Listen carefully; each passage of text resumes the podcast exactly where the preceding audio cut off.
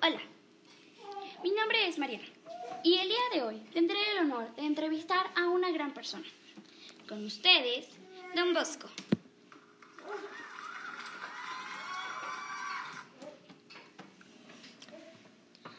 Hola, es un placer, es un placer estar el día de hoy aquí. Bueno, en ese caso, comencemos. Primero que nada quisiera preguntarle cómo se siente el día de hoy. Pues muy bien, algo cansado y sin energía, ya que acabo de vencer el COVID. Ese es un tema muy importante. Quisiera dar su testimonio de él. ¿Cómo fue para usted el tener COVID? Pues mira, fue algo preocupante, ya que por mi edad la situación de una enfermedad como el COVID puede ser alarmante, ya que soy una persona de riesgo, pero tuve mucha fe y Dios nunca me desamparó.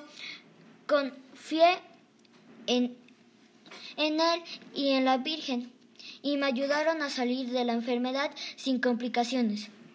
¡Qué bien! Y en mi opinión, es lo que todos deberíamos hacer, tener fe y confiar en que todo saldrá bien. Y en otras cosas, dígame, ¿cómo ha sobrellevado esta cuarentena? Pues sinceramente no ha sido nada fácil. Bueno, creo que para ninguno, pero mi técnica es tener paciencia y ver el lado positivo de todo esto, encontrar lecciones de vida. Y dígame, ¿cuál sería una de ellas? Aprender a valorar el tiempo y el que no tenemos garantías del tiempo que estaremos en esta vida y que nada es permanente y así que es importante valorar la vida y vivirla minuto a minuto.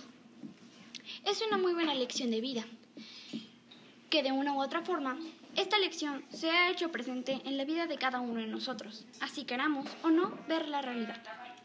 Tienes un buen punto, ya que muchos aún no creen en la realidad que estamos viviendo y que el COVID es real.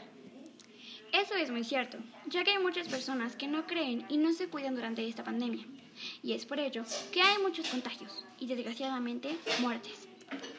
Es cierto, y es por ello que aprovecharé este momento para pedirles a todos ustedes que se cuiden y que, y que crean en este virus, que es muy real y dañino. Recuerda que tus acciones repercuten en la vida de los demás.